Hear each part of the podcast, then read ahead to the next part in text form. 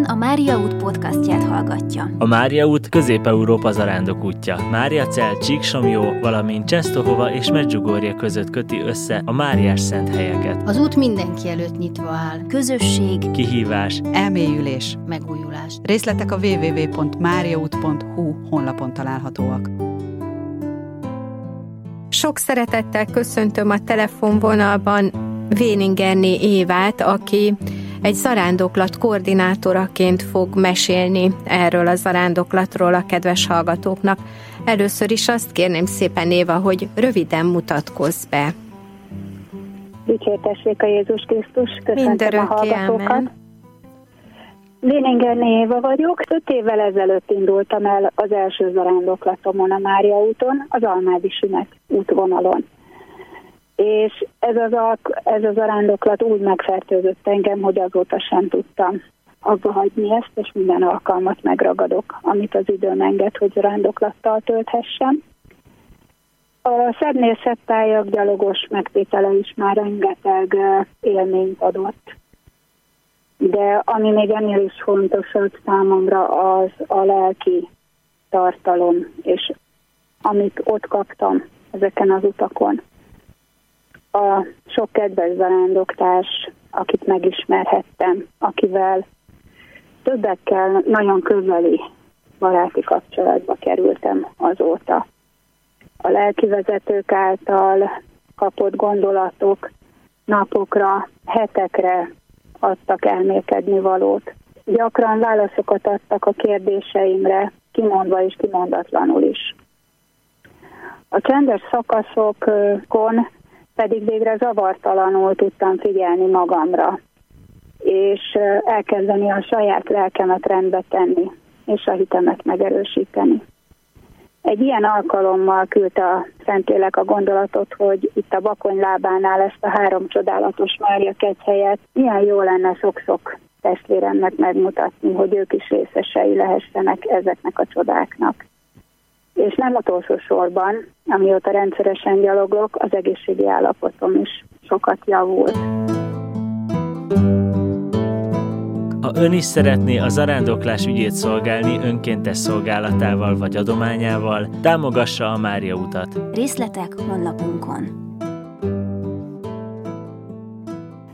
Arról mesélj még légy kedves, hogy milyen állóképességet, tűrőképességet igényel ez a zarándoklat, hiszen egyrészt ugye gyalogolni kell, az össztáv az 80 valahány kilométer, másrészt a szállások azért nem három csillagos, két csillagos szállások.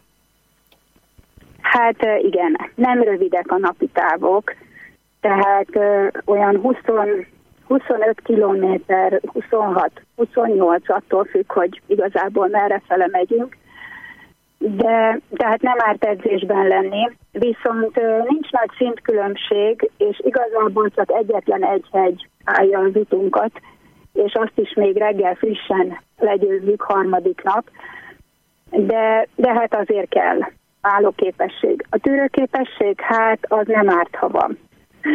Erről mindig kedvenc zarándoklatvezetőmnek a mondása jut eszembe, hogy hát a zarándoklat az nem méznyalás. Nem egyszerű három napon át gyalogolni, alkalmazkodni kell a társaknak a sebességéhez, és nem a saját ritmusunkban tudunk haladni.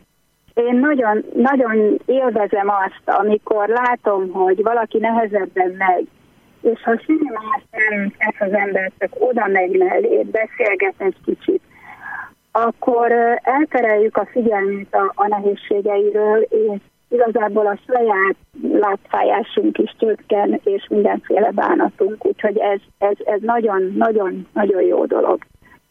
A másik, hogy ahogy mondtad, hogy néha nagyon nehéz elfogadni, hogy nem mindenkinek jut alsóágy az emeletes ágyakon, mert ugye ezek zarándokszállások, emeletes ágyak vannak, sőt, lehet, hogy még ágy sem, mert van olyan szállás, ahol jóval kevesebb ágy van, mint ahányan vagyunk, ezért is kérjük, hogy mindenki hozzon rékaljat és polifómot.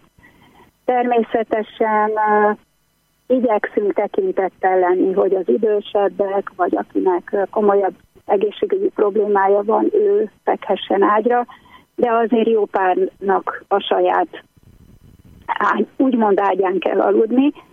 Én mindig azt szoktam mondani, hogy ilyen, milyen jó lesz, mikor hazamegyünk, és belefekszünk a saját ágyunkba, és azért is hálát tudunk adni, hogy van hova belefeküdni, és van, van otthonunk és ágyunk. Bizony, bizony.